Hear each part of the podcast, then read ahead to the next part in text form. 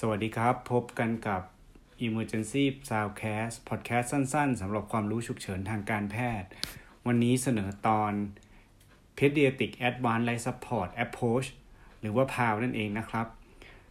พอดีได้มีโอกาสสอนนักศึกษาแพทย์ แล้วก็สอนคอร์ส Pediatric Advanced Life Support ด้วยของ American Heart Association แล้วก็พบว่าหลาย ๆ คนเนี่ยยังมีความสับสนเกี่ยวกับการ approach คนไข้อยู่ วันนี้ก็เลยจะพูดให้ฟัง สั้นๆนะครับว่าเรามีแนวทางการจัดการหรือว่ารักษายังไง จริงๆ แล้วคอร์ส PALS เนี่ยมันเกิดมาจากความคิดไอ main idea อยู่ประมาณ 2 อย่าง อย่างที่1เนี่ยก็คือเขาอยากให้ approach ให้เป็น step ที่ life ดูแล life threatening condition คนไข้ได้ โดยอ้างอิงจากสถานการณ์จริง ค่อนข้างจะเรียวมาก เดี๋ยวผมจะเล่าให้ฟังว่ามันเรียวยังไง คือเรียวเนี่ยต้องแต่มองเห็นคนไข้ เดินไปถึงคนไข้ ค่อยๆทำดูแลคนไข้ อย่างที่สองเขาคิดถึงว่าในสมองเราเนี่ยจะคิดยังไง เนื่องด้วยความตื่นเต้นในช่วงแรก ๆ เนี่ยเราเนี่ยจะมีการดูแลคนไข้เนี่ยไม่ค่อยไม่ค่อยควบคุมสติยังไม่ได้ เพราะฉะนั้นหลักๆเนี่ยเขาให้เราคิดแบบ approach แบบ strict ไปเลยตาม guideline ไปก่อน หลังจากนั้นเนี่ยเขาค่อยให้เรา classify ว่าคนไข้เนี่ยเป็นคนไข้กลุ่มไหน เป็นคนไข้แบบไหน เป็นคนไข้ยังไง แล้วก็ถึงจะมาลงรายละเอียดว่าคนไข้น่าจะเป็นอะไร แต่ว่า p a l s เนี่ยมันมีความพิเศษตรงที่ว่าไอเดียของเขาเนี่ยอยู่ที่ว่าเวลาเราเจอคนไข้หนึ่งคนเนี่ยเด็กเนี่ยถ้าเรา approach ได้ดี คนไข้เนี่ยเขาอาจจะไม่มีภาวะหัวใจหยุดเต้นเกิดขึ้นก็ได้ ดังนั้นเรามาเริ่มต้นสเต็ปแรกเลย สมมุตินะครับ เราลองคิดภาพเราอยู่ในห้อง ห้องหนึ่งที่มีคนไข้นอนอยู่บนเตียง จะเดินเข้าไปถึงเนี่ยเขาบอกเริ่มต้นเนี่ยตามองไกลๆเนี่ยให้คิดเลยว่าคนไข้มอง abhorrent breathing แล้วก็ circulation หรือว่า color ก็คือ ABC นั่นแหละ มองเฉยๆนะ ระหว่างที่เรากำลังเดินเข้าไป นะครับ apparent เนี่ยก็คือดูว่าเด็กขยับไหม มีร้องไห้ไหม breathing เนี่ยดูว่าเด็กหายใจเป็นยังไง หายใจเร็ว หายใจช้า ไม่หายใจ color เนี่ยเป็นยังไง สีผิวชมพู เขียว หรือว่าซีดเลยนะครับ สมมุติกระบวนการเหล่านี้มันเป็นกระบวนการที่ทำให้เรา recognition หรือว่าคิดออกอย่างรวดเร็วเลยว่า เด็กมันเป็นอะไรที่ผิดปกติ เด็กกำลังเกิดอะไรขึ้นที่เป็นอันตรายต่อชีวิตไหม เช่น เด็กเขียวและหายใจหอบมาก นั่นน่ะ เราอาจจะคิดได้ว่าโอ้ยเด็กน่าจะมี respiratory failure เด็กดูซึมนะครับ แทบไม่หายใจเลยเนาะหายใจเบามาก แต่ยังหายใจอยู่นะนะครับ อันนี้อาจจะคิดว่าเด็กน่าจะมีความผิดปกติทางสมอง หรือถ้าเด็กซีดเขียว แล้วก็ไม่หายใจเลยนอนนิ่ง อันเนี้ยคิดว่าเด็กน่าจะ arrest คือในกลไกในสมองของเราเนี่ยมันจะมีมันจะมันจะคิดออกอะไรบางอย่าง หรือว่าสรุปโดยรวมว่า 3 สิ่งที่มันรวมกันเนี่ยระหว่าง apparent b i t y color เนี่ยมันเกิดอะไรขึ้นกับเด็ก และเราจะเกิดกระบวนการรีบตัดสินใจว่าควรจะทำอะไรขึ้น ที่เหมาะสมนะ ทั้งนี้ทั้งนั้นต้องเข้าใจว่ากระบวนการนี้เราเรียกว่า intervene ก็คือเข้าไปมี แทรกแซงเข้าไปเกี่ยวข้องแล้วทำให้เด็กดีขึ้น ด้วยกระบวนการบางอย่าง เช่น ถ้าเราเด็กเห็นเด็ก respiratory fail สิ่งที่เราควรจะทำอย่างยิ่งคือเราควรจะเรียกทีมก่อน ใช่ไหมเราก็ควรจะ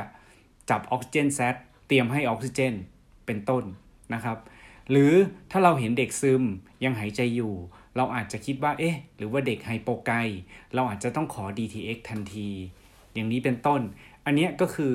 apparent bleeding color ถ้าเจอ abnormal ตามด้วย intervene หรือถ้าเด็กเนี่ยเหมือน arrest เลย นอนนิ่งไม่หายใจตัวเขียว เราก็อาจจะเข้าไปคำเพาเด็กเป็นอย่างแรกเลย อันนี้ก็คือลักษณะของอลักษณะของการ intervene ของ cardiac arrest ถ้าคนไข้ไม่มีชีพจรจริงก็จะเริ่มปั๊ม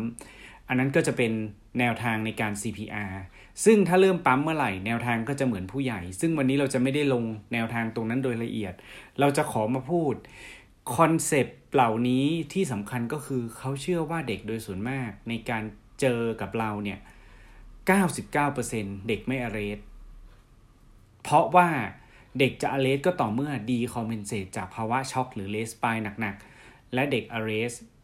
เมื่อนั้นอะเราถึงจะไป CPR เพราะฉะนั้นโอกาสเจอเด็ก arrest จากภาวะ arrhythmia แบบผู้ใหญ่เนี่ยน้อย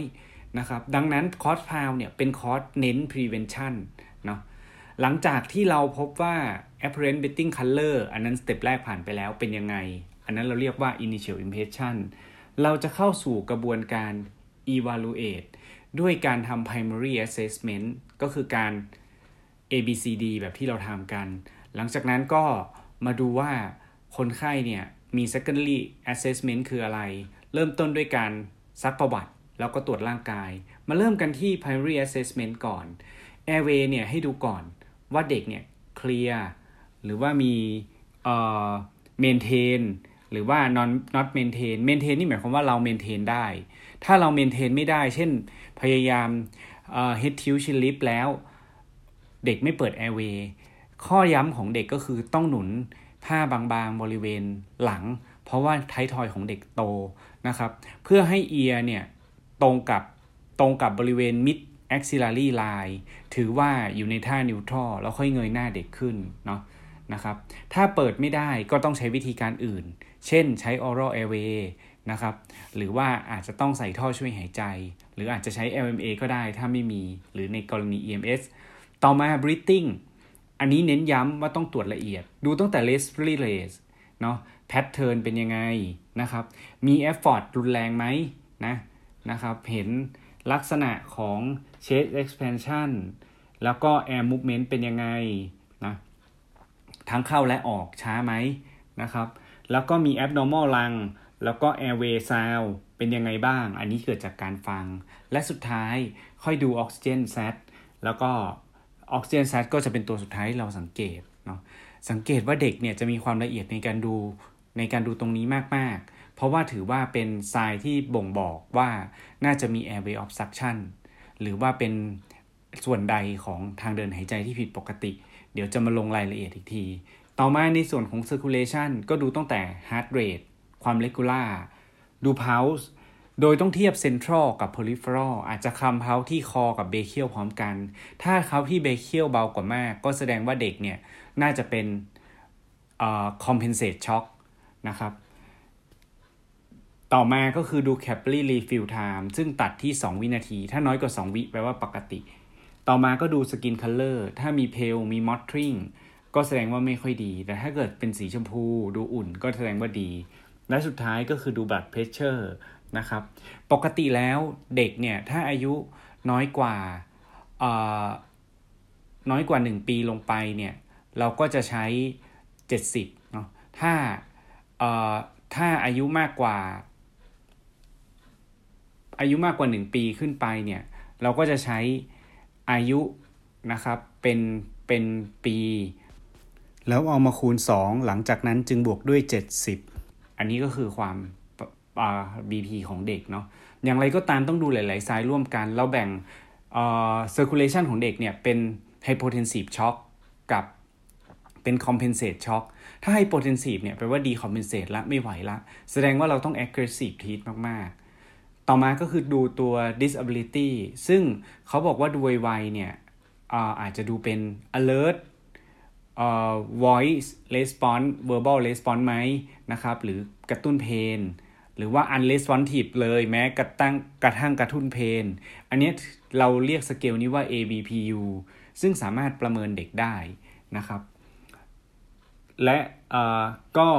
อย่าลืมบางทีอาจจะต้องเจาะบัตรกูโคดเพิ่มเติม ต่อมา exposure ที่สำคัญก็คือดู temperature ของเด็ก แล้วก็ดูสกินของเด็ก ว่ามี rash ไหม มีลักษณะของ trauma มี injury ใด ๆ หรือไม่ อันนี้ก็คือจบ primary survey ราะฉะนั้นการประเมินตรงนี้ก็เป็นสิ่งสำคัญ เพราะหลังจากนั้นเป็นต้นไปสิ่งที่สำคัญอีกก็คือ เรามีความจำเป็นที่จะต้องอประเมิน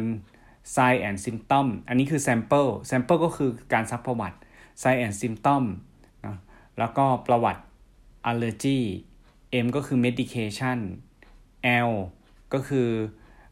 last meal นะครับเพื่อประเมินว่าถ้าจะต้องใส่ทิ้วจะต้องผ่าตัดเนี่ย last meal นานพอไหม และสุดท้ายก็คือ E ก็คือ event ที่เกิดขึ้นนะโดยละเอียดนะครับนี่คือ sample หลังจากนั้นก็คือการตรวจ head to toe examination คราวนี้หลังจากที่เรา secondary survey เนี่ยเขาพูดเลยว่าเราต้องวิเคราะห์ออกมาว่า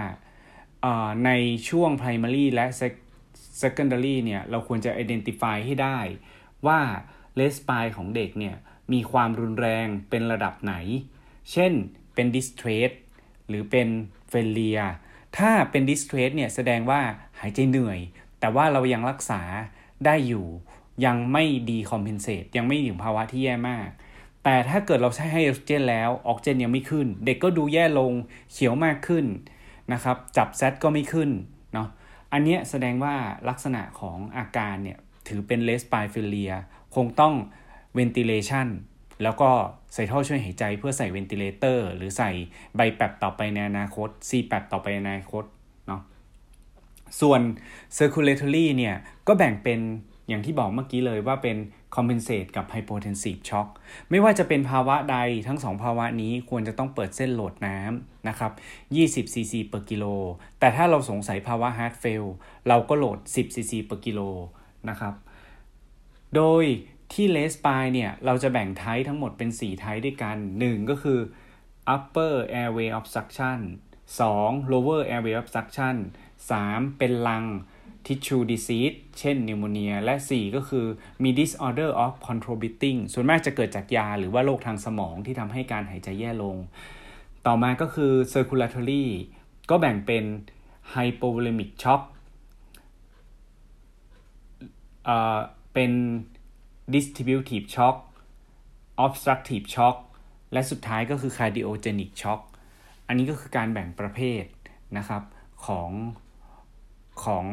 โรคต่างๆ ทั้งนี้ทั้งนั้นเมื่อระบุโรคได้แล้วเนาะมีความจำเป็นที่จะต้องทรีตคนไข้ทันทีนะครับโดยไม่ต้องรอ investigation หรือการยืนยันใดๆทั้งสิ้น เพราะว่าถ้าคนไข้แย่นะครับคนไข้ก็จะไม่ไม่ไม่ดีขึ้นหลังจากที่เรารอแลบดังนั้น ต้องบอกเลยว่าหลังจาก secondary survey แล้วใน PALS บอกว่าเมื่อเรา differential ว่าเด็กน่าจะเป็นอะไร เราก็ investigate โรคที่จำเพาะเจาะจงต่อ investigate นั้นๆ และระหว่างนี้จะไม่มีการรอ investigation นะครับ ก็ให้พิจารณารักษาไปก่อนได้เลย หากมีความจำเป็นจริงๆเนาะอันนั้นถือว่าการ investigation ถือเป็นการ confirm นะครับ ก็เป็นเขาเรียกเป็น การการการ investigation นั่นแหละนะครับ เป็นกระบวนการที่จะช่วยทำให้รู้ว่าเด็กเป็นอะไร ในตอนต่อๆไปเนี่ยเราจะมาเล่าความแตกต่างนะเกี่ยวกับ cardiac arrest ในเด็กแล้วก็ผู้ใหญ่รวมทั้ง Brady และ Tachy cardia ซึ่งหลายๆ คนยังมีความสับสนอยู่ว่ามีการ approach ต่างกันยังไง วันนี้ก็น่าจะเข้าใจหลักการเบื้องต้นมากขึ้นนะครับว่าเราจะ approach pediatric advanced life support หรือว่าการดูเด็ก วิกฤตยังไงนะครับ ให้ได้การดูแลที่ถูกต้อง แล้วก็ทำให้เด็กปลอดภัย ขอบคุณครับ